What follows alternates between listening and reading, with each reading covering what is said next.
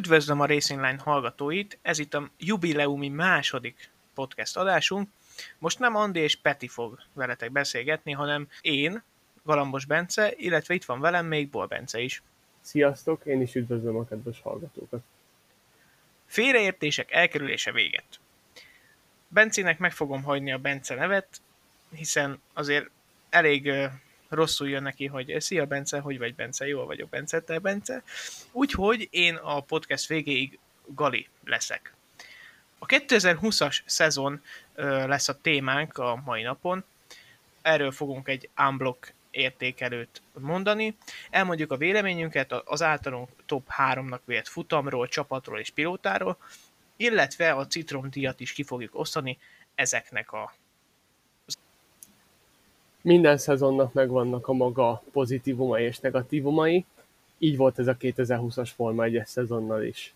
Ha megnézzük a pozitívumokat, arattunk két új győztest, Pierre Gasly és Sergio Perez személyében, plusz 2008 óta nem állt ennyi pilóta a dobogon. Ugye szám szerint 12 pilóta ünnepelhetett dobogon, és ugye a két új, a két új futamgyőztesre pedig 2012 óta nem volt példa. Számomra a legerősebben teljesítő csapat a McLaren volt, ugyanis képesek voltak felülkerekedni az erősen Mercedesre hajazó Racing Point-tal szemben, és mindkét pilótától egy rendkívül erős teljesítményt láthattunk. A második csapat számomra a Renault volt, mivel képesek voltak átugrani a Ferrari-t, pluszban sokáig úgy tűnt, hogy képesek lesznek ők is beleszólni a harmadik helyet folyó harcba, ami ugye a végén nem sikerült, de Daniel, mind Daniel Ricardo és Esteban Ocon is ö, nagyszerű teljesítményt nyújtott a szezon során.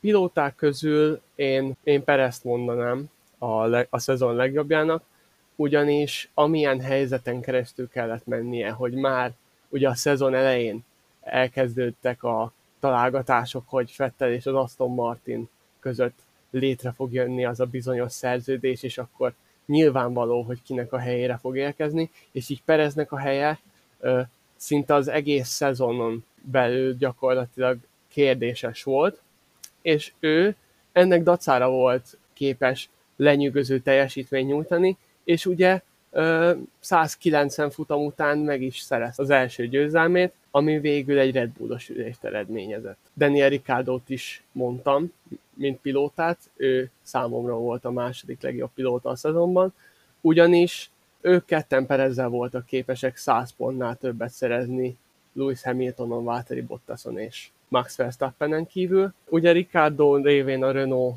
kétszer is dobogóra tudott állni, egyszer ugye Eiffel Nagydíjon, utána pedig Imolában. Ezen kívül pedig mindig képes volt pontszerző helyeken végezni, és folyamatosan szállítani a pontokat a csapatnak.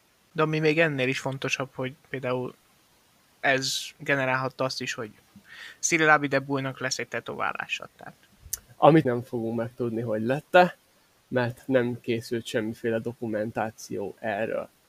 Viszont pozitívumokról beszéltünk, ideje egy kicsit a negatív dolgokról is beszélni a szezonban.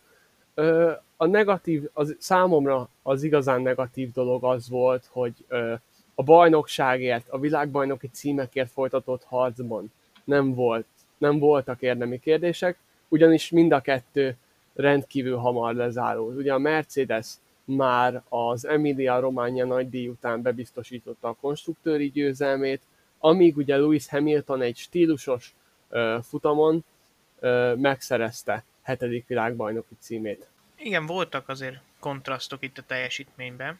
Én is akkor elkezdeném a pozitívumokkal. Azt szerintem márciusban senki sem gondolta a kialakult helyzetbe való reflektálás okán, hogy 17 futamot tudunk rendezni ebben a szezonban, ami már önmagában egy pozitívum. Akkor a három legjobb pilóta szerintem is benne van Sergio Perez, azonban szerintem még Lewis Hamilton és Pierre gasly is ide kell, hogy soroljuk. Gasly azzal az Alfa Taurival szinte minden versenyen ott végzett a pontszerző helyek egyikén, ami azért az esetek túlnyomó többségében Daniel, Daniel Kviatnak nem sikerült példának okáért, Lewis Hamilton pedig például a török nagydíjon bebizonyította, hogy hiába az autó, oda kell tudás is, hiszen ott volt a legnagyobb kontraszt közte és Válteri Bottas között. Igaz, az egész szezonban azért nagy volt köztük a különbség, mert azért az megengedhetetlen, hogy kb. 120 ponttal végezett csapattársad mögött összetetben. Sergio Perezről meg hát nem nagyon tudok pluszt, olyan pluszt elmondani, mert nem mondtál volna el.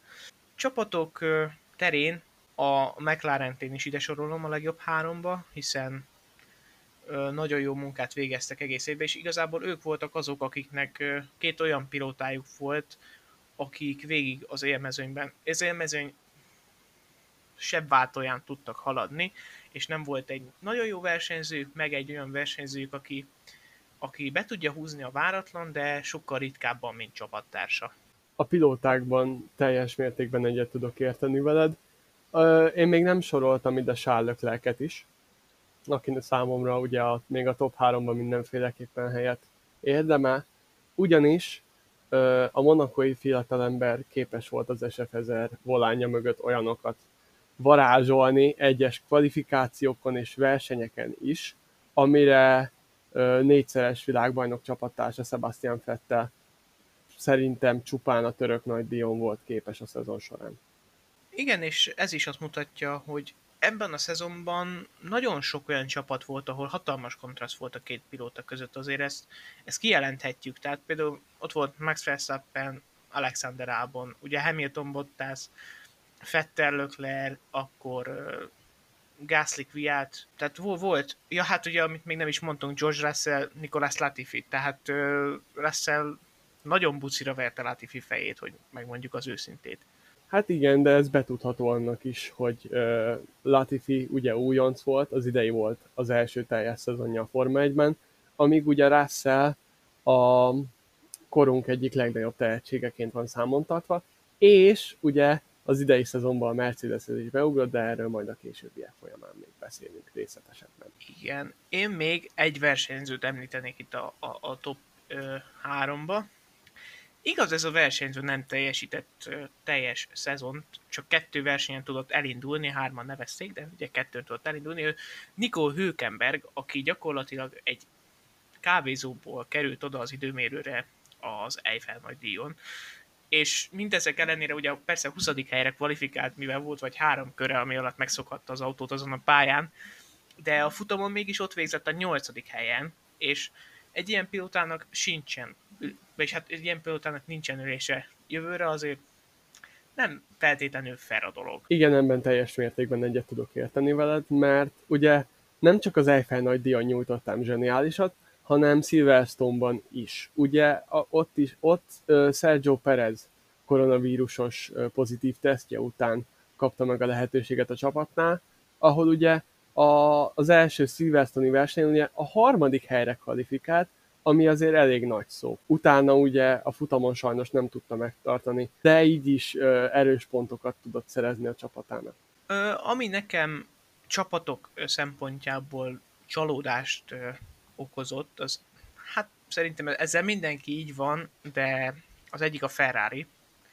Senki nem gondolta volna, hogy ennyire visszaesnek. Mondogatták ők a télen, hogy hát nem biztos, hogy ez az autó olyan, amivel nyerni is lehet majd, de azért, hát nem, hát tényleg nem. Tehát ez, ez egy olyan autó volt, amivel nagyon nem lehetett nyerni, egyszer-egyszer egy mázli dobogót ki lehetett vele fogni, ennyire volt jó, meg is látszik egyébként a konstruktúri uh, hatodik helyezéssel. Ugye a Ferrari tavaly még gyakorlatilag a Mercedes és a Red Bull fő kihívója volt, főleg a szezon második felében a a különbözőféle újítások után, plusz az erőpályákon. Az idei szezonra meg annyira visszaestek, hogy gyakorlatilag hátraestek a, a középmezőnynek a végére, és már-már a szezon vége felé úgy tűnt, hogy még az Alfa Tauri, Tauri is veszélyes lesz rájuk a konstruktőri bajnokság hatodik helyére. Mi, ö, azt el is felejtettük mondani, hogy a Ferrari 1980 óta nem végzett ilyen rossz helyen a konstruktőri bajnokságban. Hát igen, nem volt egy, egy, egy várt esemény, hogy ők, ők, ők a hatodik helyen fognak majd évvégén befutni, de hát ugye ennek is köszönhető az, hogy például McLaren harmadik tudott lenni, amire már nagyon-nagyon-nagyon régen nem volt példa. Sőt, ha azt veszük alapul, a Honda visszatérését követő pár évben az utolsó ö, helyek, ö, helyeken harcoltak a Williamsekkel, tehát hatalmas a váltás. A legjobban alul teljesítő versenyző. Ről, ről még nem beszéltünk. Számomra ez, ebbe, ezt a kategóriát Sebastian Vettel nyerte, ugyanis bármennyien négyszeres világbajnok, meg bármennyire bánt, nem bánt vele kesztyűs kézzel, vagy jó a Ferrari, ugye azzal, hogy már gyakorlatilag a szezon elején, a szezon kezdete előtt ki lett mondva, hogy uh, ugye Sainz érkezik, vele meg nem hosszabbít a Ferrari, és gyakorlatilag kirúgják őt, akkor is uh, nem uh, láttam benne azt a tüzet, meg gyakorlatilag így külső szemmel már azt látszott rajta, hogy ezt az egész projektet teljes mértékben elengedte, már várja a maga előtt lévő következő kihívást, vagy ugye amikor még nem volt, amikor még nem lehetett tudni, hogy az asztalhoz szerződik, akkor ugye esetleg egy potenciális visszavonulás is ott volt még lehetséges megoldásként, de számomra nem teljesített úgy a 2020-as szezonban, mint egy négyszeres világbajnok. Ezt a legjobban az, az mutatja, hogy Löklek majdnem annyi, majdnem háromszor annyi pontot tudott szerezni azzal a Ferrari-val, mint, mint Fettel ugye egyet is tudok érteni, meg nem is. Egyet tudok érteni abban, hogy Fettel az elvárásokhoz képest alul teljesített abszolút, sőt, még csapattársához képest is. Ö, igazából rettentően, mert ha megnézzük, Fettel összesen gyűjtött 33 pontot, Lökler meg 98-at, tehát ott, az, ott is volt egy, egy, egy, hát azért szemmel észrevehető differencia a két pilóta között. De én mégsem őt mondanám annak a pilótának, aki számomra a legjobban alul teljesített ebben az évben, hanem Valtteri bottas ugyanis kitűnően kezdte az évet. Ausztria első futam, úgy néz ki, hogy Bottasnál most már ez egy ilyen trend lesz, hogy az első versenyt megnyeri magabiztosan, hiba nélkül, tényleg oda teszi magát, Power of the Parage, ugyebár, és, és utána egyszerűen nem tudom, vagy szétesik fejbe, vagy átfut a fején, hogy, hogy megnyerheti ezt a világbajnoki címet, és és beleremeg a keze, vagy nem tudom, de egyszerűen utána így elveszik a sülyeztőbe, és most is kijött mondom egy 120 pontos különbség közt és Hamilton között, ami azért nem, nem megengedhető abszolút, és mondom, Russell beugrása meg aztán, amire majd még később kitérünk. Így van, gyakorlatilag Bottas, ugye, amint mondtad, erősen kezdte az évet, viszont abban egyet tudok érteni, hogy kevés volt idén is, hiába a Bottas 2.0, Bottas 3.0, mindig megmutatkozik a szezon során a közte és a Lewis Hamilton közötti különbség, és ezt Nico Rosberg távozása után a Mercedes nagyon jól választott, nagyon jól döntött, amikor Valtteri Bottasra esett a választása, ugyanis így csapaton belül megoldották, hogy gyakorlatilag verseny se legyen a két pilóta között, mert valljuk be, Bottas az idei szezonban sokkal közelebb tudott kerülni Hamiltonhoz az időmérőkön, ugyanis rendre század másodpercek döntöttek a két pilóta között, azonban a versenyeken Hamilton ugye jobban is teljesített, szerencsésebb is volt, lásd a Silverstone-i defekteket, de Bottas idén is kevés volt. No, szerintem akkor kitárgyaltuk így nagy vonalakban a tavalyi szezont, úgyhogy mehetünk a csapatokra. Igazából a Williams szerintem sokat fejlődött. Tehát ö, nincs már az az óriási lemaradásuk, ami például a 2019-es évet jellemezte, ahol Russell hiába nullázta le ott is csapattársát, Robert Kubicát, egyszer sem tudott azt szembe jutni a Q2-be, vagy tévedek? Egyszer bejutott? Nem, nem, nem volt Q2-es szereplése, mert annyival le volt maradva a Williams, hogy, hogy gyakorlatilag mindig is, mindig a az utolsó középcsapattól szerintem még tőlük is nagyon messze voltak. Igen, de tehát ez a 2019-es óriási lemaradás, ez azért eltűnt, hiszen Russell 9-szer volt ugye a Q2-be a williams ami megsüvegelendő teljesítmény, és kétszer is, háromszor is volt 11 sőt négyszer is volt 11 szóval majdnem meg lett az a pontocska a williams -el. Így van, ha ugye Imolába nincs az a, nincs az, az ominózus hiba ugye a safety car mögött, amit a későbbiekben Russell karrierje legbutább, leghülyébb ö, hibájának ö, titulált. Mondjuk egyébként az, az egy nagyon emberi pillanat volt, amikor Roman Grosjean védte meg őt, azt hiszem Twitteren. Ha van ember, aki tudja, hogy milyen érzés biztonsági alatt gumit melegítve eldobni az autót, az ő. Tehát meg is védte. Így van. Grosjean mellett azt hiszem még Hamilton is a fiatal britnek a védelmére kelt. Na de a véleményem a Williamsről, összességében magukhoz képest, amit nagyon jól mondtad, rengeteget fejlődtek, már-már ugye az időmérőkön ugye Russell meg is mutatta az autóban rejlő potenciát azzal, hogy 9-szer a Q2-be vezette a, a, a Williams-t. Latifi is be tudott jutni a, a Steyer nagy díjon ugye a Q2-be, de messze elmaradt csapattársától, ugyanis 16 nóra kapott ki az időmérős párharcot tekintve Russell-től. Ugye Russell pontot is szerezhetett volna, nem csak az Emilia Romagna nagy díjon, hanem ugye a Toszkán nagy díjon is közel állt hozzá. Ott ö, neki az utolsó ö, piros zászlós fázis rögt ki rosszul, amikor ugyanis ö, Lance Stroll ö, alatt szállt el az autó, kapott befektetés, vágódott nagy tempóval a falba. Ö, minden adott a számukra, ugyanis ö, a szezon közben tulajdonosváltás történt a Williams csapatánál, immáron nem a család, a Williams család irányítja a nagy múltú Gróvi istállót, hanem ugye a Dorilton kapitál. És ugye az anyag, így az anyagi hátterük is megvan. Már csináltak olyan lépéseket, amivel ö, elindulhatnak egy jobb úton, és felzárkózhatnak tényleg a középmezőbe, és onnan akár újra csapat lehetnek, de természetesen ez mind időbe fog telni a számukra. Pontosan, viszont ugye mondjuk azt már harmadszor mondjuk el, hogy ugye hatalmasat fejlődtek, és hogyha ezt a tendenciát tartják egyébként, akkor jövőre beszállhatnak a középmezőny küzdelmeibe, hiszen annyira már tényleg nem voltak lemaradva. Akkor a Williams után következzék a ház. Az amerikai kisistáló a 9. helyen végzett, a, a konstruktőri bajnokságban. Összesítésben három pontot tudtak szerezni. Kevin Magnussen ugye a magyar nagydíjon bemutatott remek stratégiai döntés után képes volt pontra váltani azt a, azt a jó húzást. Ugyan a kilencedik helyen ért volna célba, de mivel ugye a csapatot büntették az utólagos kérdőjeles rádiózás miatt, így csak az egy pontot érő tizedik helyet kaparintotta meg, amíg ugye Grozan a, az Eiffel nagy díjon tudott pontot szerezni, ami szintén egy bravúr volt, ugyanis képes volt a mögötte érkező sokkal gyorsabb autókat kivédekezni a safety káros újraindítást követően.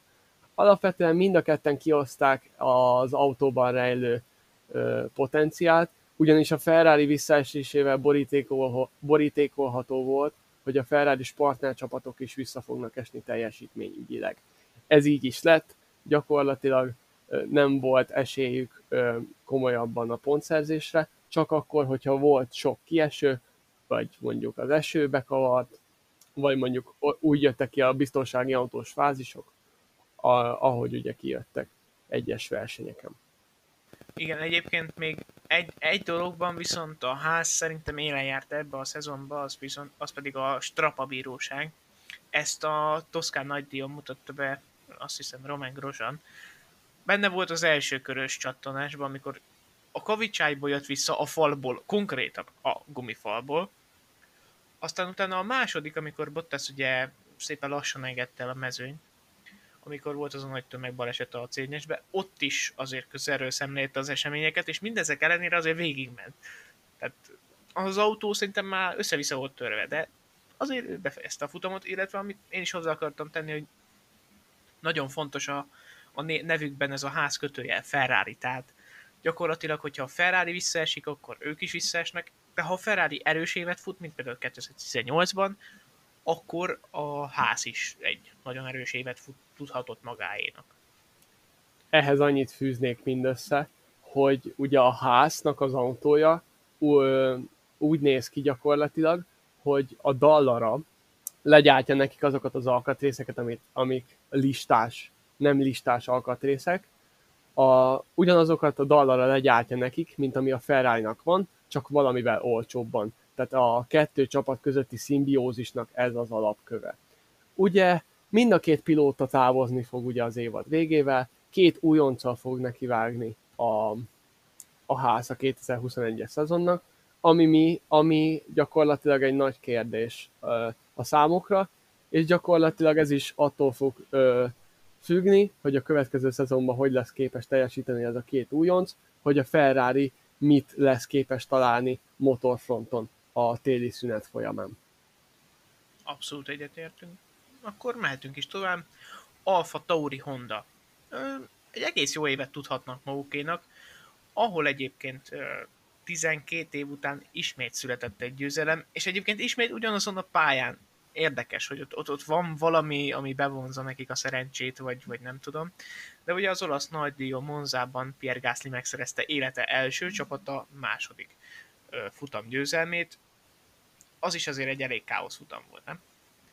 Így van, így van, így van. A Faenza egy kis csapatnak nagyon úgy tűnik, hogy a, a monzai pálya jelenti a szerencsét. Ugye, mint mondta Sebastian Fettel, még ugye a csapat elődjével, a Toro Rosszóval tudott nyerni itt az eső áztatta olasz nagydíjon, és 12 évvel később Pierre Gasly képes volt megismételni ezt a bravúrt. Ö, mind a ketten szerintem rendkívül jól teljesítettek. Pierre Gasly ugye az egész szezonban képes volt ezt meg, megcsillogtatni a vezetői tudását, ami gyakorlatilag egy nagyon nagy pálfordulás, ugyanis a Red Bullból visszakerült Pierre Gasly képes volt fölállni a sarkára és megmutatni azt a Red Bull vezetőségének, hogy nem hiába szavaztak neki még egyszer bizalmat. Ahhoz azért, ehhez azért kell idegrendszer is. Tehát most gondolj Persze. bele, bekerülsz a Forma 1-be, nem sokkal később fölvisznek a nagy csapatba, mert hogy ugye Daniel Ricciardo eligazolt a Renault-ba, van egy pocsék fél évet, tehát egy tényleg pocsék autókat törsz, abszolút nem tudod hozni a, az elvárt szintet Verstappen mellett, ami valljuk be, nem a legegyszerűbb feladat. Tehát az, az, az egyik leg, láttuk. Az egyik leghálátlanabb szerep Verstappen csapattársának lenni a Forma 1-ben. Majd visszaküldenek a, a kis csapatba, ami most tavaly, vagy tavaly előtt még ugye Toro Rosso, most már Alfa Tauri, de a kis csapatba visszaküldenek, majd futsz egy olyan évet, ahol megszer, bocsánat, még 2019 év végén, még a kis csapattal megszerzed életed első dobogóját, majd az utána való évben megszerzed ugyanúgy a kis csapattad, életed első győzelmét, és egész évben olyan teljesítményt nyújtasz, hogyha lepattan a labda, akkor ott vagy. Így van, a lepattanó, nem, nem, is, nem csak a lepattanókat gyűjtötte be ám hanem rendre erős teljesítményeket is tudott nyújtani versenyzőileg. Ezt mi sem mutatja jobban, mint az elért ö, jó helyezései Portimaóban, Belgiumban, és gyakorlatilag az Emilia Romagna nagy díjon is nagyon nagyot futott volna Pierre Gasly, sőt, még dobogóra is állhatott volna, ha ugye az Alfa Tauri nem talál egy technikai problémát, ami miatt azonnali hatállyal ki kellett állni a franciának a versenyből. De ne csak a franciáról beszéljünk, ugye Daniel Kviat volt az idei szezonban Gasly csapattársa, aki a szezon első felében bele, beleszürkült a középmezőnybe ténylegesen, és nem nagyon szerezte a pontokat. A számára a, az áttörés talán pont az Emilia Romagna nagy díj jelentette, ahol a faenzai kis, kis csapat valóságosan szányalt, és Kviat is szó szerint ezt csinálta a, az egész verseny során. A, a safety káros újraindítást követően voltak látványos előzései, és végül a negyedik helyet volt képes megszerezni. Ugyan az azt követő versenyeken rendre tudott pontokat szerezni, de még ez sem mentette meg az elkerülhetetlent, ugye, hogy Cunoda veje, Yuki Cunoda vegye majd át a helyét a következő szezontól a csapatnál. És akkor, hogy a másik olasz bejegyzés istálóról is beszéljünk, a nagy olasz istálóról a Ferrari hatodik helyen végzett ugye a konstruktőribe, ami hát nem egy szokásos történet, illetve ha csak, figyelj, ha csak ezt a mondatot, ezt a mondatot mondanák neked, hogy 2020-ban egy olasz csapat nyerte az olasz nagydíjat, nem az Alfa Taurira gondolná. Nem. Hát nyilván mindenki a Scuderiára gondol, és gondolom a hallgatóság nagy része között is rengeteg Ferrari szurkolót találhatunk. Viszont az okok ugye már gyakorlatilag a szezon elején elkezdődtek, amint mondtad, a, a, amikor a csapatokra reflektáltunk, hogy a Ferrari próbált üzengetni, hogy ez az autó nem biztos, hogy olyan jó lesz, mint a tavalyi, hogy már a Racing Point, a McLaren és a Renault is veszélyes lehet ránk, és hát így is lett. Nem hazudtak. Ugye mind a három egyesület megelőzte őket. Ugye a Red Bull meg a Mercedes, hát állva hagyta őket, konkrétan állva hagyta őket néha az egyenesbe, hogyha ne adja Isten véletlenül versenyhelyzetbe kerültek velük. És nem lekörözésről volt szó. Mert egyébként sajnos ebben az évben erről volt szó. Hát a Ferrari, ö, teszem azt, hogy a Ferrari-nak több ok ö, miatt estek vissza, ugye? Az első komolyabb indok az volt, hogy ugye a motorfronton való visszaesésük, a második pedig az volt, hogy az autójuk nem volt igazán jó aerodinamikailag. Mert teszem azt, hogy a nem erős motor mellé egy olyan karosszéria párosult, aminek túl nagy volt a légellenállása. És ez gyakorlatilag a vezető tervezőknek is volt a, a sara, mert gyakorlatilag, ha erre visszakövetkeztetünk, akkor 2019-ben is hasonló teljesítményt nyújtottak volna, csak ugye akkor volt egy sokkal erősebb, feltehetőleg 60 lóerővel erősebb motorjuk, amivel ugye sikeresen el tudták takarni az, az autó gyengeségeit aerodinamikailag. Hát mivel most ugye a, a motorjuk jelentősen gyengébb lett, így ezt nem tudták meg. Abszolút egyet kell, hogy értsek veled. Tehát se jó motorjuk nem volt, se jó gasznyuk nem volt. Volt két jó versenyzőjük, amiből gyakorlatilag egy jó versenyzőt láttunk. Valószínűleg, amit már mondtál a pilótáknál, hogy Fettellel, valószínűleg azért volt ez, mert Fettel már nem törődött ezzel az évvel gyakorlatilag. Mert az új kihívásra koncentrált, az Aston Martinra koncentrált, már fejben, már abban az autóban ült, szóval igen, valószínűleg ezért nem. Viszont Leclerc szedett három dobogót, és bocsánat, kettőt, Kettőt, igen. Kettőt, egyet, egyet, egyet, ugye, egyet ugye az osztrák nagydíjon szerzett, a másikat pedig ugye uh, Silverstone-ban szerezte. Így van. Rögtön az első futamon, ahol ugye Hamilton büntették, így és fel a második helyre ugye Leclerc. Silverstone-ban pedig egy, egy szoros csatában előzte meg Daniel Ricciardot, és végül ért be a harmadik helyen. A Ferrari-nak, mármint a Ferrari abban bízhat a következő szezonra, hogy az érkező Carlos Sainznak ö, nagyobb lesz a motivációja, és sokkal sikerre éhesebb, meg lepattanó szerzésekre jobban esélyes lesz. És ezáltal nem ö, 33 pontot fog szerezni a második pilóta, hanem teszem azt mondjuk sokkal közelebb lesz Charles Leclerchez.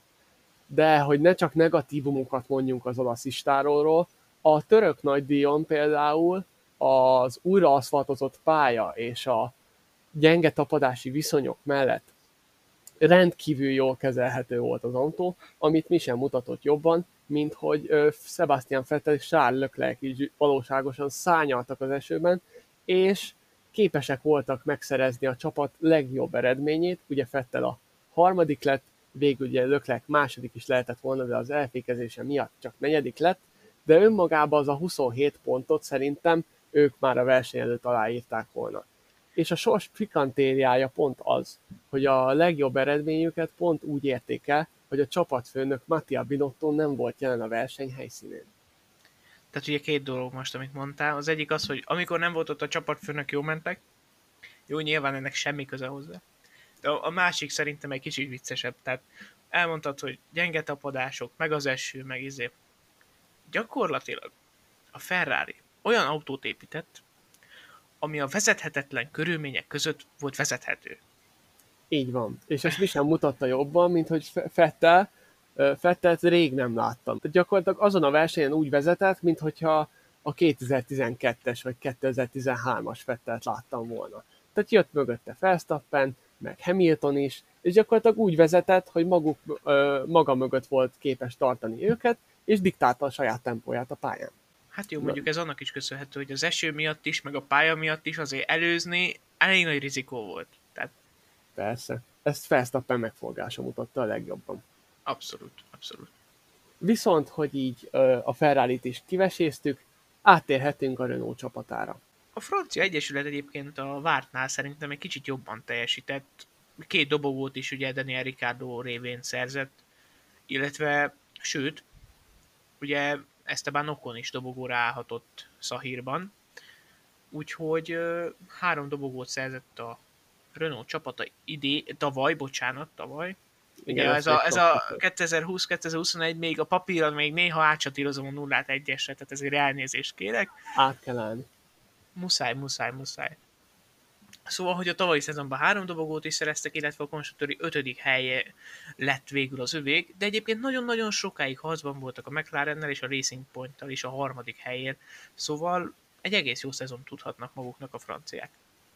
Ebben egyet tudok érteni veled, viszont az csalóka lehet, hogy gyakorlatilag a középcsapatok azért tudtak több pontot szerezni, mert ugye a Ferrari visszaesett. És amit a Ferrari 2019-ben megszerzett pontot, mármint pont mennyiségre gondolok itt, azt gyakorlatilag a középcsapatok kapkodták össze.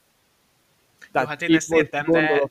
de azért ez nem kisebbíti az ő érdemüket, hogy ők ezeket a pontokat begyűjtötték. Tehát... Te, természetesen nem, mert magán az autón is lehetett észrevenni komolyabb ö, tervezés filozófiai változásokat. Például ők is rátértek a Mercedes féle első szányra, és akkor itt még sorolhatnék számos ö, technikai dolgot. Viszont itt ezt ki kell emelni, hogy a Renault egy olyan csapat volt az idei szezonban, ahol volt egy szenzációs teljesítményt nyújtó pilóta, és a második pilóta pedig immel ámmal, de hozogatta a pontokat, de közel nem úgy, mint az első számú pilóta. A klasszis teljesítmény nyújtó pilóta személyében itt most Daniel ricciardo értem, aki ugye 125 pontot ö, szerzett, de javíts ki, ha tévedek, amíg ugye Esteban Ocon csak 60, ö, olyan 60 ö, körül szerzett, és ezzel gyakorlatilag a fele pont mennyiségét megszerezve azt, amit ugye Ricardo megszerzett. Csak azért, mert kérted. Daniel Ricardo 119 pontot szerzett, Esteban Ocon pedig 62-t. Köszönöm szépen. csak azért megkérted. De köszönöm. Egyébként hadd vigyem meg egy kicsit Okon, tehát azért évkihagyás után tért vissza a Forma 1-be. Persze, ez teljesen van. más csapatnál, egy teljesen más filozófiánál, ami azért adhat okot erre a rosszabb teljesítményre, azonban az év vége felé azért látszott, hogy ő is összekapta magát. A, a, Renault, a Renault igazából azt sajnálhatja az idei szezonban, hogy az imolai versenyt követően még a harmadik helyen álltak a konstruktőri bajnokságban, viszont utána nem úgy jöttek a pontok, nem úgy jöttek az eredmények, és ennek meg is lett ugye a következménye, ami miatt ugye a McLaren és a Racing Point is át tudta őket ugrani a végén. Ugye jelentősebb változás lesz, ugye, hogy a Renault immáron nem Renault lesz a 2021-es szezonban. A csapatot Alpin néven fogjátok tudni megtalálni, és Daniel Ricciardo helyére Fernando Alonso fog érkezni. Hát igen, mindenképpen érdekes lesz, hogy a spanyolok kétszeres világbajnoka mit fog csinálni, tehát csinál egy Schumacher féle visszatérést, vagy visszatér és egy olyan Alpinba ülhet ugye be, ami képes tényleg dobogókra, akár győzelemre, nem idén, mert azért azt valljuk be, kevés változás lesz az idei autókon a tavalyiakhoz képest, így nem várható az erős sorrendben sem olyan túl nagy változás. A Renault után át is ugorhatunk a negyedik helyezett Racing Pointra, akik képesek voltak azt megcsinálni, hogy az autó bemutatókon bemutattak egy alapkonstrukciót, amire azt mondtam, hogy hát nem is változott túl sokat a tavalyi autóhoz képest, és ehhez képest a barcelonai tesztek során mindenkit kivétel nélkül meglettek azzal, amikor kigurultak egy teljesen új autóval a pályára, és ha alaposabban szemügyre vette az RP20-at az ember, akkor rögtön szembe ötlött neki, hogy rendkívül hasonlított a Mercedes 2019-es konstrukciójára, az a bizonyos rózsaszín autó. Hú, hát igen, hát itt mindenki megveszett, mint egy menstruáló vérfarkasteli hordkó, hogy húha, most aztán másolás, most aztán copy point, meg mit tudom én, volt itt Pink Mercedes, meg ú, volt itt minden, tehát tényleg, és meg is kapták érte a büntetésüket, ö, hiszen kaptak figyelmeztetést, illetve az első pár futamról elvettek tőlük bizonyos pontokat, tehát nem az összes pontukat. 15 vették el. pontot vettek el tőlük, és egy komoly pénzbüntetést kaptak. Így van, és figyelmeztetve erre a többi csapatot, hogy a továbbiakban szimplán figyelmeztetést fognak kapni. Fog kapni, bocsánat, a Racing Point, így nem érdemes a továbbiakban folyamatosan minden verseny után óvást benyújtani.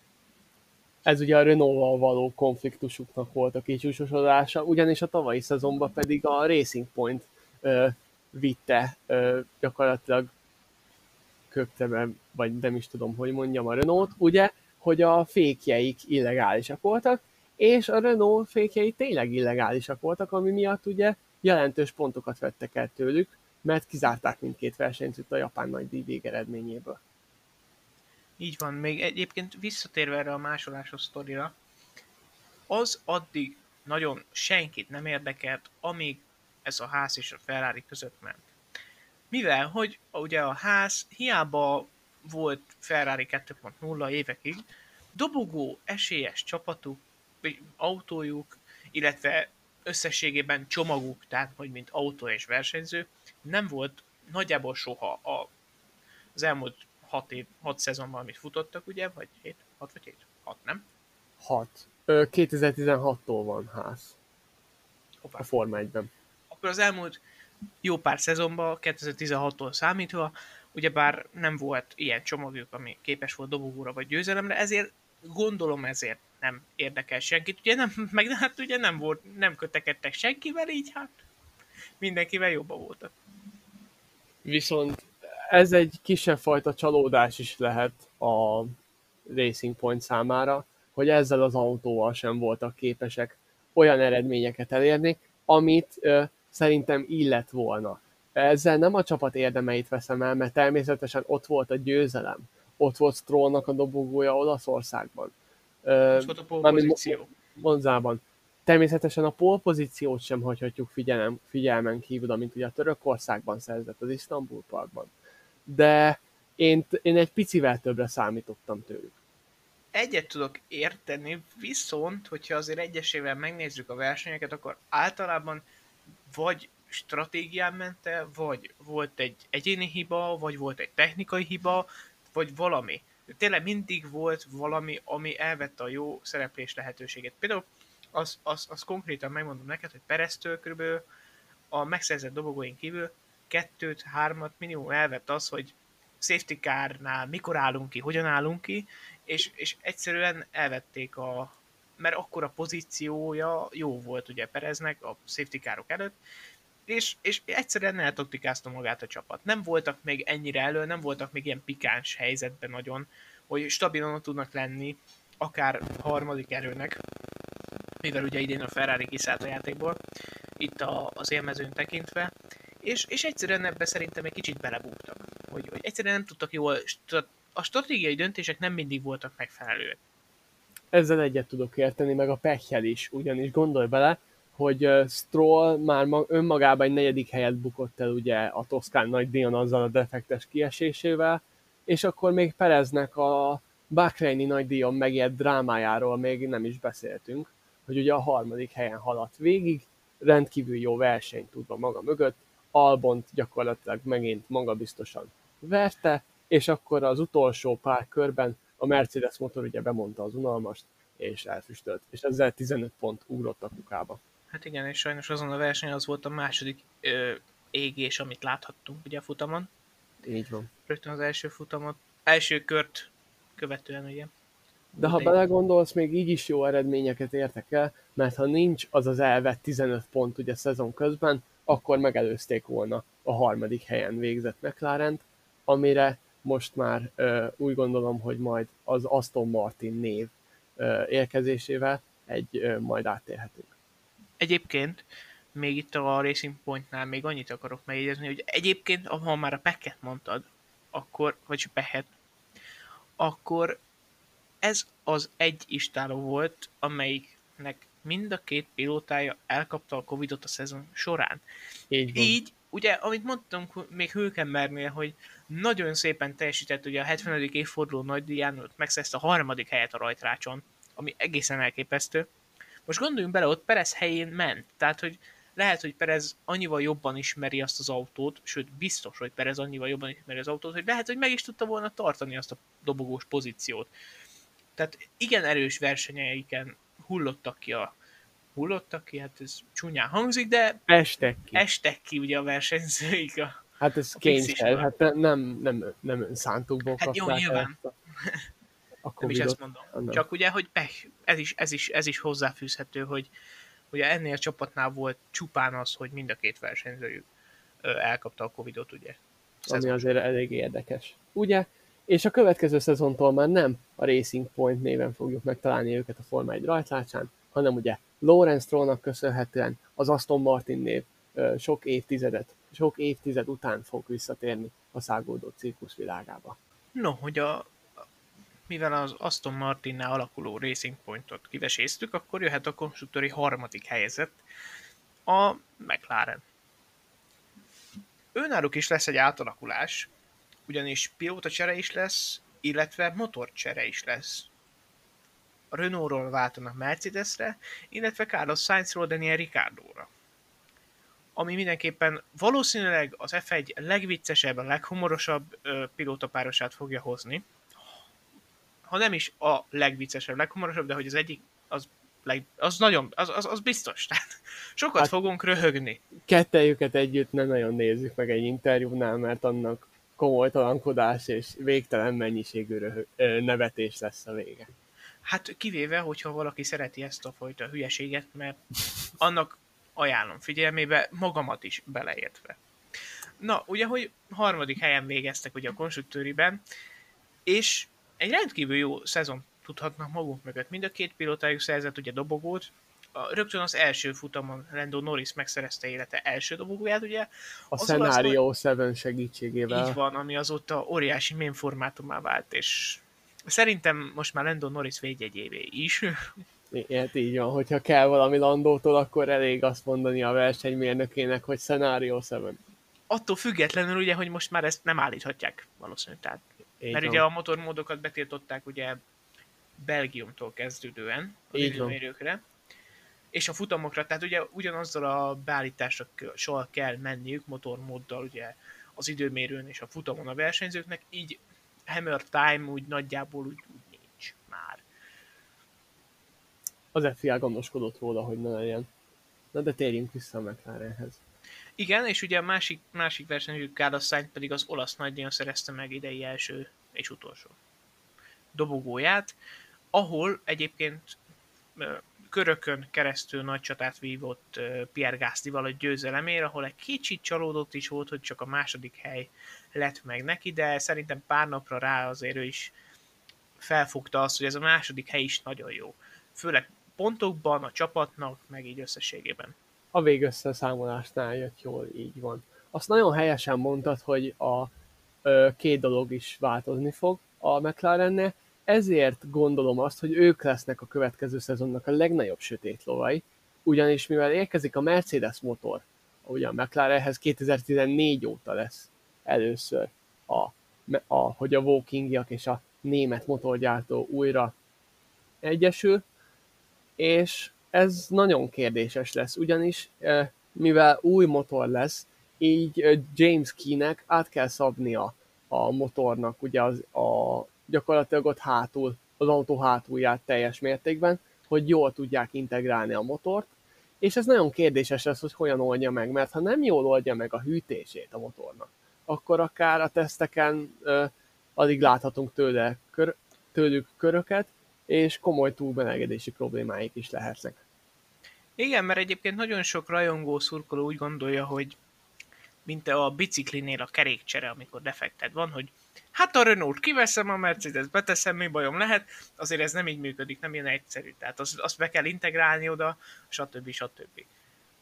Meg a nagyságok is mások ezeknél az erőforrásoknál. Ó, Viszont a McLarennél az a különbség, azt a különbséget tudom kihozni a Racing Point és a Renaulthoz képest, hogy itt mind a két pilóta ö, nagyon közel volt egymáshoz, csak úgy egyébként, mint a tavalyi szezonban. Idén is az utolsó versenyen dőlt el a köztük levő időmérős párharc.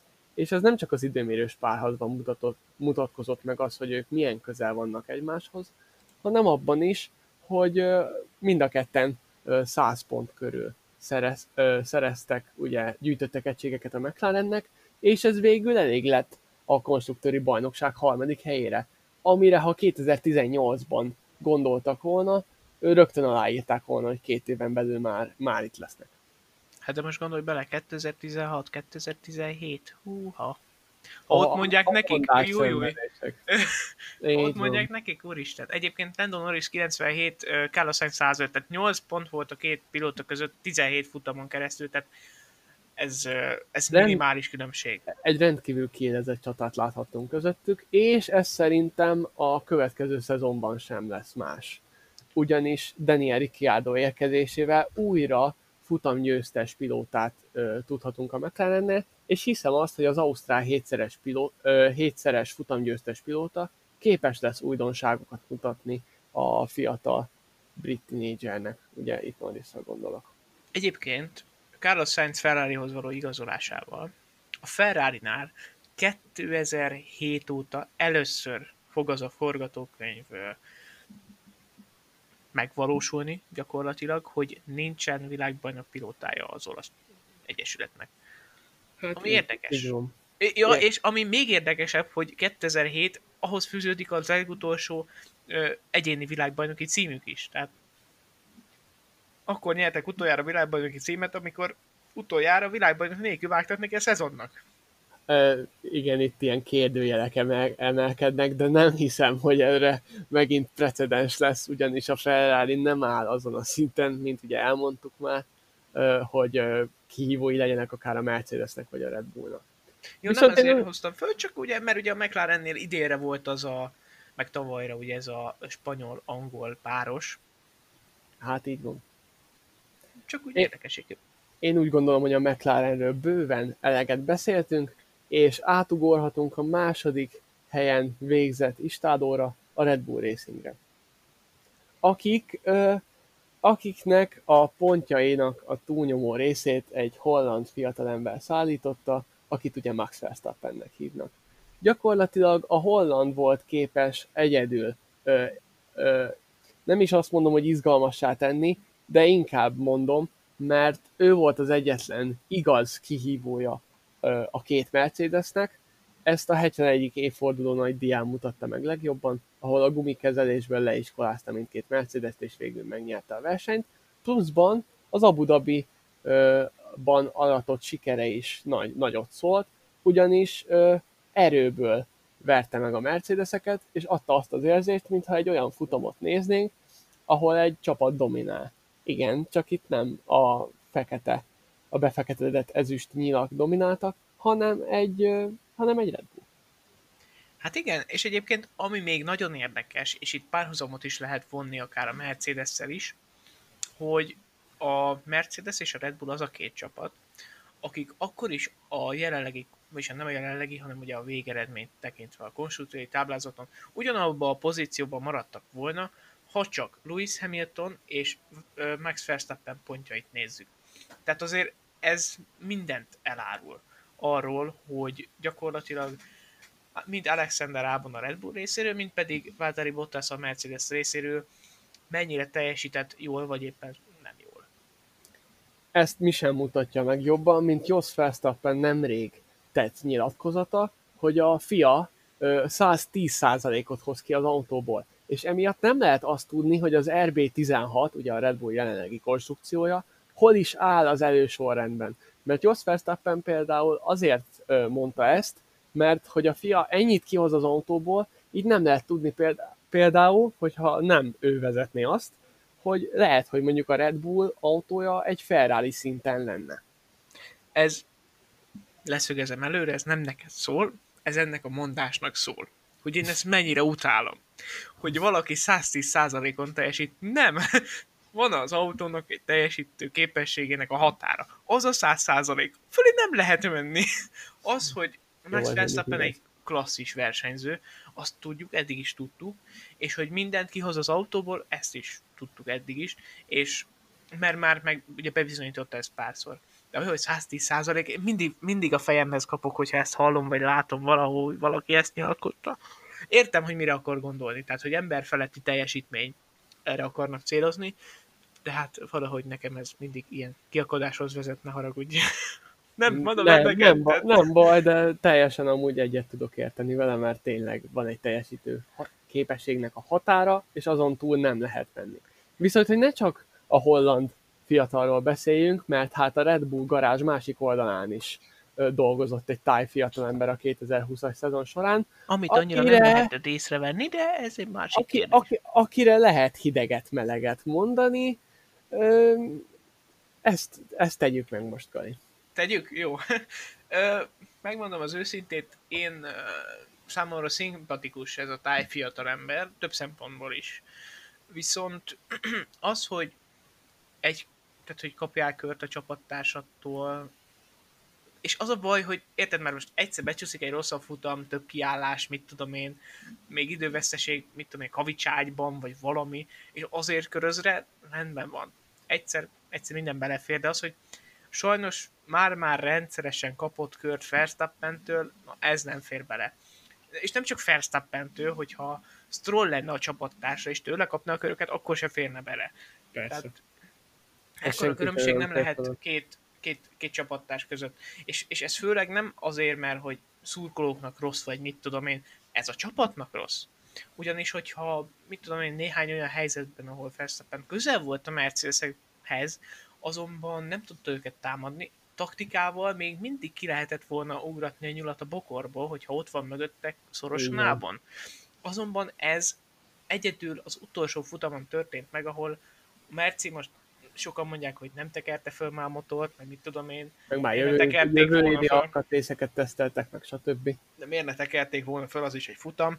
Akkor ennyi erővel, ahol megszerezték a konstruktúri bajnoki címet, már nem is kellett volna a többi futamra elutazni ennyi erővel. Tehát de azt megcsinálták, hogy például Belgium után nem fejlesztették tovább a V11-et. Hát, mivel meg is tehették. Tehát Persze. Nem, akkor előnyük, akkor előnyük volt, volt, hogy... Így van, így van, így van. Így van. Ezt, ezt bőven megtehették. Viszont abban száz százalékban egyet tudok érteni veled, hogy Albon, ha közelebb tudott volna lenni, netán Bottashoz, mert hát valljuk be, nem Bottas volt az erősebb Mercedes-es a szezon során, akkor mondjuk egy alávágással, vagy egy korai kiállással mondjuk kiugrazhatták volna Bottas, és Verstappen meg mehetett volna Hamiltonnal. És nem kellett volna hátrafigyelni, csak mint a lónak beteszed a szemellenzőt, és csak előre. Hát igen. Tehát tényleg a csapatnak uh, hátrány. Mindenképpen hátrány az, hogyha van egy pilótád, aki, aki ott autózik dobogós pozíció környékén, vagy hát nem is a környékén, hanem gyakorlatilag a harmadik helyen, amit ugye Verstappen a, uh, az interjú szobából haza is vitt harmadik pozícióba, aki levő széket, az haza Igen, az nagyon, nagy, az nagyon nagy tűnete volt a szezonnak, legalábbis én az... nagyot nevettem rajta, amikor megláttam, hogy izé, vállára csapta a kis széket, és utána a Mercedes visszakérte az Abu Dhabi nagy díjon tett időmérő után, ugyanis nem Verstappen lett a harmadik, ugyanis ott pole pozíciót lett, ott, ott Hamilton lett a harmadik. Hát igen, ciki, tehát, hogy amikor a Mercedes szól, hogy te figyelj, add már vissza azt a harmadik helynek álló féket, mert kéne még használnunk egy futam elejéig, és ugye hát, hát a versenyt igen. is megnyerte Verstappen, úgyhogy ott sem volt rá szüksége, úgyhogy lehet az kellett, hogy ha vigye haza, ugye ne használja senki, így, így ő se használhatja, szóval akkor megnyerte. Így van. Na szóval mindegy. minden esetre Albontól ö, én is, Gali is többet vártunk. Meg gyakorlatilag az volt vele a baj, mármint Albonna, hogy a szezon utolsó futamára ért oda. Mert ott láttuk egyedül azt, hogy ö, gyakorlatilag meccselt Hamiltonnal. És a verseny végére az utolsó körök, ö, körökre már ugye DRS távolság ö, körül volt a köztelevő távolság, a közte és a hétszeres világbajnok között levő távolság, de ezt nem egy futamon, meg pláne nem az év utolsó versenyén, hanem az egész szezon során kellett volna nyújtania, és ezért a Red Bull kitűnő döntést hozott azzal, hogy nem tartotta meg a táj fiatalt, hanem leigazolta az élete szezonját maga mögött tudó Sergio Perez. Pontosan, én is egy jó döntésnek tartom igazából, ha a csapat optimalizálni akarja a pontjait. Verstappen szempontjából meg lehet, hogy egy kihívás is lesz benne. Ugyanis Perez, Perez a középmezőny gyakorlatilag legjobb pilótája volt már évek óta kimondva kimondatlanul, és most végre pályafutása során talán először kapott egy olyan lehetőséget, hogy egy élautóban versenyezhet. Egyébként még erre az utolsó futamosában teljesítményre visszatérve csak egy mondat erejéig, persze meccset a Mercedesekkel, viszont azért az se fele, jó, ne legyünk terhetetlenek, de ott is volt egy 20-30 másodperces kufferje. Hát meg Felsztappen, hát meg Felsztappen futamot nyert, szóval. Hát, jó, megmondom, ott, az, ott is volt egy 20-30 másodperces kufferje Felsztappennek a csapattársához képest, szóval értem én, hogy harcolt ott Mercedesekkel, csak hogy a, az ő autójuk vagy látványosan jobb volt azon a futamon, vagy valami történt, de jó, negyedik hely is. Azt mondom, hogy tényleg a Red Bull is, ha, szerintem, hogyha Albon mindig hozta volna a negyedik helyet, nem hozta volna ide Perezt. Mert egyébként filozófián kívüli ez a gondolat, hogy egy külsős leszerződtet a Red Bull. Így van. Mert ugye nem a nem junior, tehát semmiféle kötődése nem volt Pereznek, ugye. Hát ugye a... juniorra már régen nem mondhatjuk, hogy junior. Hát meg Ferrari, junior, Ferrari junior, junior volt régen Perez, és még sokszor régen a Ferrari-val hozták össze. De most meg a, megkapta élete egyik lehetőségét, és szerintem biztos vagyok benne, hogy élni fog vele. És akkor végül, de nem utolsó sorban, a Mercedesről is elmondjuk véleményünket.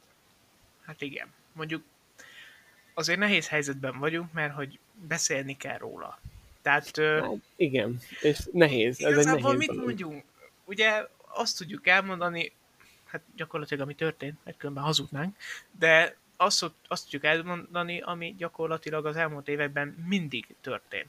A Mercedes hozott egy olyan autót, hogy mindenki csak lesett, a Mercedes behozta a DAS rendszert, amit Egyébként... át a hajam, amikor megláttam az első belső kamerás felvételeket, hogy úristen, még ö, már zsinórba ö, mennyi bajnoki címet nyertek, és még ezután is képesek ilyen forradalmi, megó, ö, forradalmi megoldásokkal előállni. Igen, én, én nekem is pont az járt az agyamba, hogy ki az, aki ilyenkor egy dominancia alatt általában forradalmi újdonságokkal, innovációkkal látja a, a, a, a, a csapatát, meg stb. Hát az üldöző boly könyörgöm.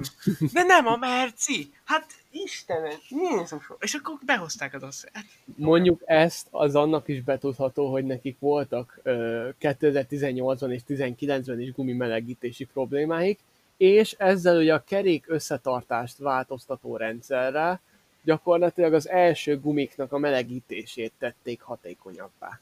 Hát igen, ér, ér, tehát nem azért van a probléma. Tehát értem én, hogy gőzgép, de mi hajtja? Tehát érted?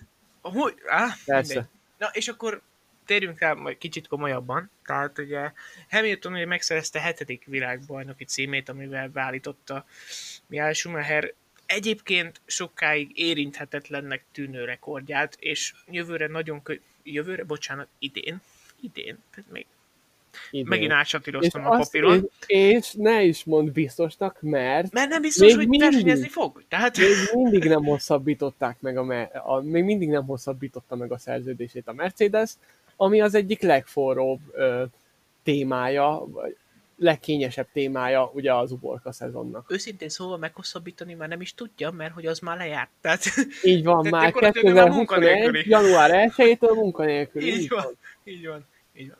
De egyébként lesz Stroll is. Tehát Stroll is munkanélküli. És Jó, hogyha de... összevesztjük azt, hogy egyébként ott van Fette az Aston Martinnál, Fette Hamilton páros, de nem, nem, ne. nem szittom ezeket a, a, a nem, nem.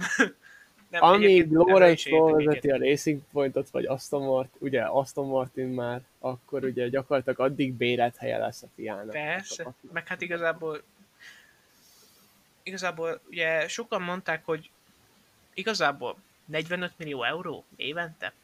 Hm. És mi van, hogyha felhozzuk Russell-t? Hm? Kicsit olcsóbb. E- és ez egyébként a Szahír nagy, Szahíri nagydíjan bebizonyította George Russell, hogy egy, egy óriási tehetség. Tehát ha mondhatok ilyet, főleg a Mercedesnél, akkor egy Hamiltoni tehetség gyakorlatilag a srác. És ö, tényleg ez be is bizonyította a Szahírban, igaz, ott azon a versenyen azért volt bal szerencséje bőven. Tehát szerintem van egy ilyen elméletem, hogy Szahírban Russell beült ugye Hamilton autójába, és Hamilton pályafutása alatt, ami összegyűlt lehetséges balszerencse, ő azt egy futam alatt így megkapta. Hát így van. Mert ugye Hamilton annyiszor szerencsés, hogy hihetetlen. És amikor ö, valamelyik versenyen Russell mondjuk egy YouTube-os visszajátszást megnézett, hogy 2019-es kínai nagydíjon, ahogy megcsinálták a Mercedeseknek a kettős kiállást, ugye Bottas és Hamilton azon a, ugyanazon a körön ö, belül álltak ki, és milyen simán megcsinálta a Mercedes, és akkor kérdezheti magába, ez szahír van, nem tudtátok volna megcsinálni. Hát igen, az, az, az megint csak egy kicsit káosz futam volt, amikor ugye bejött a második biztonsági autó, és hát, hát igen, történt, ami történt. Tehát, hogy ugye fölcserélték Valtteri Bottas és George Russell a gumikeverékeit, ezért a fiatal brit kapta meg a boxban. Az egyébként ugyanúgy közepes keverékű, de Valtteri Bottasnak szánt ö, abroncsot, így az szabálytalan volt, ezért vissza kellett menni a boxban, kereket cserélni. Egyébként a sorsfintora, vagy nem is a sorsfintora, hanem csak egy szimplán érdekesség, hogy ha rajta hagyják a kereket, akkor lehet, hogy ugye Bottas nem kap defektet. Tehát Hát valószínű, valószínűnek tartom. De lassú defekt, meg hogy látjuk a monitorról, nem, nem tudom. De Hát, akkor meg nem szegény- mondták volna, hogy ne, nem kapott volna lassú defektet, szóval Á, nem, tehát én Igen. azt nem is, mo- nem, tehát én nem azt mondom, hogy egyébként nem kapott volna, hogy amúgy nem kapott defektet rá, nem, tehát ilyen föl sem merül bennem. Most sokan mondják ezt egyébként, az sok összees... Na, a sok összeesküvés elmélet hívő mondja ezt, hogy hát biztos, hogy szabotálja a csapat a verseny. Miért szabotálná a csapat a saját versenyző? Soha Ezek a- nem tudtam ezt megérteni. Eze- ezek a pontok komoly pénzt érnek nekik, és akkor miért szabotálják, hogy kevesebbet kapjanak? Tehát ez, ez, nem is értem. Oké, hogy ott már el volt döntve Nem minden, tehát, hogy a bajnokság, stb., de mégiscsak jobban mutat Szahír nagy díjon egy Mercedes 1-2, vagy 1-5, vagy mit tudom én, mint egy 8-9. Tehát Így van. könyörgöm. Ezzel csapataink végére értünk, viszont elkövettünk egy komoly hibát, Gali. Ajaj. Kihagytuk az Alfa Romeo csapatát. Kihagytuk? Igen, mert a, ház után Alfa Taurit mondták egyből. Hát ugye az alfák, ugye hát nem az, Az az én az hibám, Alfa- az ő Alfa- hibájuk. Hát, Minek az nevezik el így? Alfa, Hát- Tauri, Alfa Tauri megújult, igaz, hogy az egyik Alfa, a másik meg Alfa, de attól még két külön csapat. Kimondva És hát a majdnem ugyanaz. Konstruktőri nyolcadik csapatról ugye nem ejtettünk szót. Ezt, Hát akkor most, tegyük meg. ezt most tegyük meg. Tegyük meg. Ö, ugye Kimi Räikkönen és Antonio Giovinazzi vez, ö, vezényletével álltak neki ugye a 2020-as szezonnak. A 2019-es ígéretes teljesítményük után, ugyanis Räikkönen képes volt a, az élcsapatok utáni legjobb versenyzővé válni, azt mondom, ugyanis mindig ott volt a, mindig ott volt a, tűz mellett, ugye, és képes volt rengeteg pontot szerezni. A tavalyi szezonban 50 fölötti pontmennyiséget volt képes szerezni, ugye a Hinvili istáló. Azonban ugye az idei szezonban, ugye a Ferrari visszaesése mellett ö, annak a, azt, tehát nem csak a ház itta meg a levét annak, hogy a Ferrari visszaesett, hanem az Alfa Romeo is. Ezt mi sem mutatja jobban, mint hogy a Hinvili istáló pilótái 8 pontot tudtak összesen szerezni a szezon során, és nagy részben azokon a versenyeken tudtak pontot szerezni, ahol, ren- ahol káosz utam volt, és rengeteg kieső. Ugye mind a ketten 4-4 pontot szereztek, Giovinazzi ezt a 4, 4, pont, ö, 4 pontját két darab két pontos alkalommal tudta megszerezni. Az elsőt a szezonnyitó osztrák nagydíjon szerezte, a másodikat pedig ebben tud segíteni, hogy hol szerezték. Nem, most mondtad, hogy elcsesztem. Nem, én nem segítek neked. Az e, a másodikat pedig az Eiffel nagy díjon Az szerezte, Giovinazzi, Igen.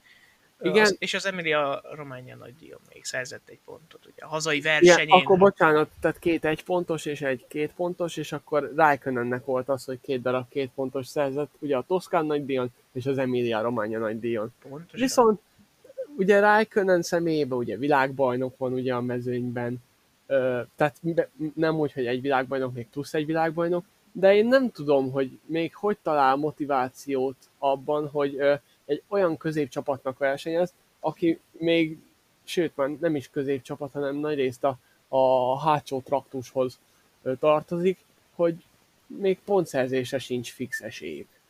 Gondolj bele, világbajnok vagy. Igazából pályafutásodnak már gyakorlatilag szinte vége van, mert azért már benne vagy a korba rendesen, meg azért most már Hát azért most már tényleg így levezetés van. Hát meg most ott gondolj bele. egy feleség, meg két gyerek. Persze, de most gondolj bele. Ott vagy a Forma 1 a 20, hát jó, idén volt 22, 23 pilótánk, aki ugye versenyzett. A, a, a, de alapvetően a 20 legjobb pilóta között ott vagy. Gyors autókat vezetsz, sok pénzért. Most szerintem ez így, egyébként el is mondta, hogy ő neki ez hobbi. Amint már nem élvezi, abba fogja hagyni ezt mondjuk teljes mértékben meg tudom érteni. Viszont, hogy ne csak negatívumot mondjuk Raikkonenről, az idei szezonban átadta Rubens Barrichello sokáig megdönthetetlennek hit rekordját a múltnak, és ezzel már ő, ezzel már a finn világbajnok az, aki a legtöbb Forma 1-es versenyen vett részt. A Forma 1 legtapasztaltabb pilótája. Így van. És ugye az FIA gálán az év pillanatát a Raikkonen Portimaóban bemutatott első köre kapta, amikor ugyanis a finn jégember a 16. helyről rajtolva képes volt az első kör végén a hatodik helyen találni magát. Igen, én is sokat ekézem azért már raikkonen hogy most már nem biztos, hogy ezt még sokáig húzni kéne. Azonban az a, az a kör az, hát ez zseniális volt. Tehát ott megmutatta, hogy ő, ő, ő, ő tényleg világbajnok, meg hát ott van tényleg még mindig benne a tűz.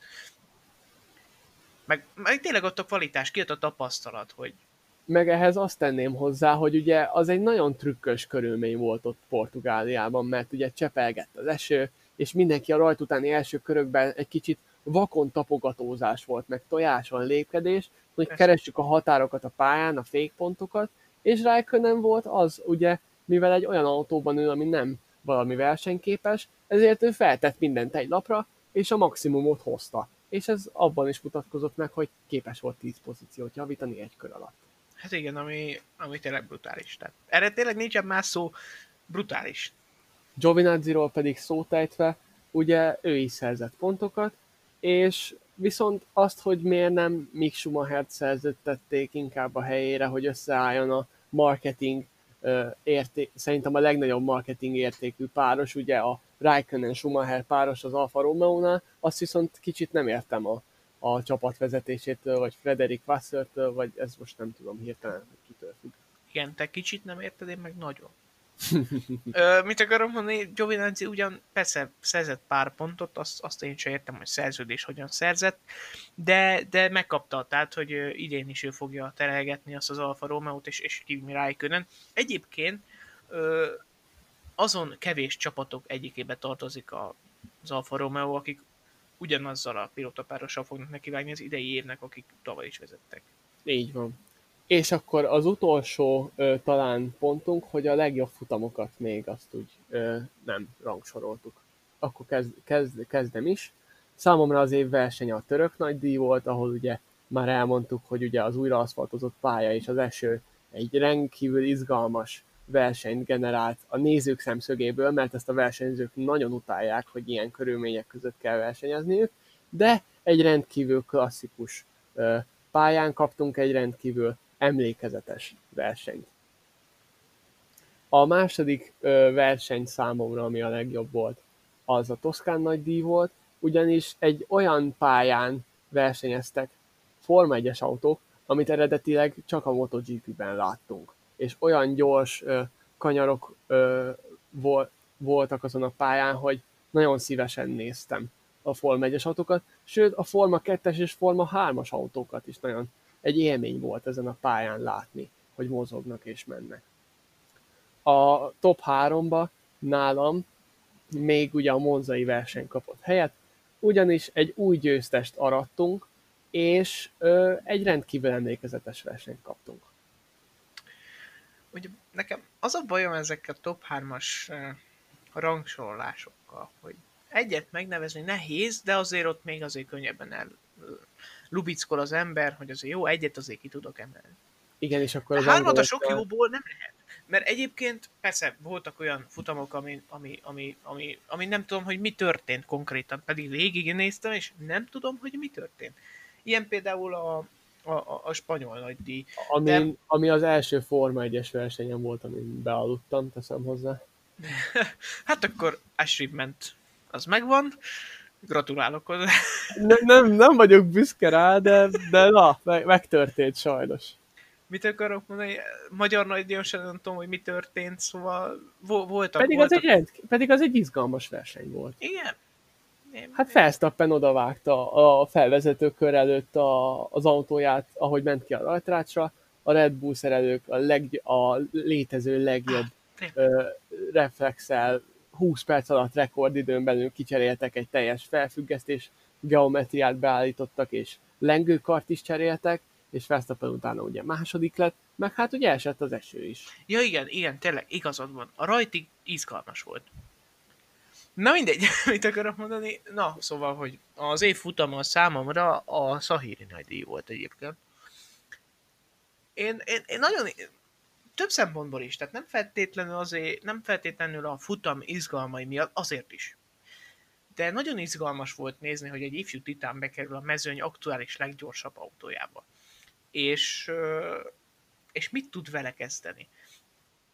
És, és azt tudta vele kezdeni, amit gyakorlatilag csinált. Az, az időmérőn 26 ezreddel maradt le Bottasztól, a futamon meg, hát, hát úgy, úgy megtömködte Bucira a fejét, mint ugye, hát Latifinek, szóval, na jó, annyira talán nem, de volt olyan pillanat a futamnak, amikor már 8 másodperccel is vezetett Bottas előtt, Szóval, és, és, és, és arról volt szó, hogy teljesen másképpen lehet ugye kezelni a Mercedes-eket, a gumikat, mint a Williamson, és teljesen másképp működik az autó, és mégis gyorsabb volt annál a pilótánál, aki egész évben azt az autót terelgette a pályán. Tehát elképesztő. Ott még azt emelném ki, hogy Russell mindig rákérdezett mindenre, a legapróbb részletekre is odafigyelt, hogy, hogy hol használjam az overtéket, mármint ugye az előzés gombot, ugye az energia visszanyerő rendszereket, hogy az egyes kanyarban hol hagyott Bottashoz képest időt, hogy megkérdezte ugye Peter Boningtontól, Louis Hamilton versenymérnökétől, hogy jól használtam-e a DAST. Tehát ilyen, ezek azok az apró részletek, ami kiemeli, ami különbséget tesz egy jó és egy klasszis versenyző között. Végül is egyettől ezzel is értem, igen. Meg ugye hát ott, ott avattuk ott koronáztuk meg gyakorlatilag Sergio Perez a szó jó értelmében. Tehát értem én, hogy vírus van, meg izé, a szó jó értelmében, tehát ott, ott nyert először futamot. Így van. Persze a Merci Betlinek köszönhetően, de hát hányan végeztek már úgy jó pozícióba, hogy kellett hozzá Merci Betli, főleg az elmúlt hat évben. Tehát amióta a turbo korszak van. Szinte egy jó eredményhez nincsen másra szükség, csak a Merci Betlihez, mert egész egyszerűen dominálnak már, már nagyon régóta. Így van, így van. A második, meg a harmadik futamot így különösebb indoklás nélkül az olasz nagydíj Monza, illetve a török nagydíj Istanbul Parkot mondanám. Ezzel második adásunk végére értünk. Ha tetszett az adás, akkor mindenféleképpen oszd meg Forma 1-et és autósportot kedvelő ismerőseiddel, barátoddal, kutyáddal, maskáddal, szomszédoddal, vagy bárkivel, akit arra gondolsz, hogy szívesen hallgatná ezeket az adásokat. Bár mondjuk, hogyha kutyáddal, maskáddal előbb megosztod, mint a szomszédoddal. Hát mondjuk ez valós. Na mindegy. Na, mindegy. Emellett még az oldalunk, a Facebook oldalunkon és a weboldalunkon is ö, szétnézhettek, ugyanis rengeteg izgalmas cikket és írást találhattok tőlünk. És ö, a legközelebbi adásban találkozunk. Én Bence voltam, sziasztok! Én is Bence voltam, sziasztok!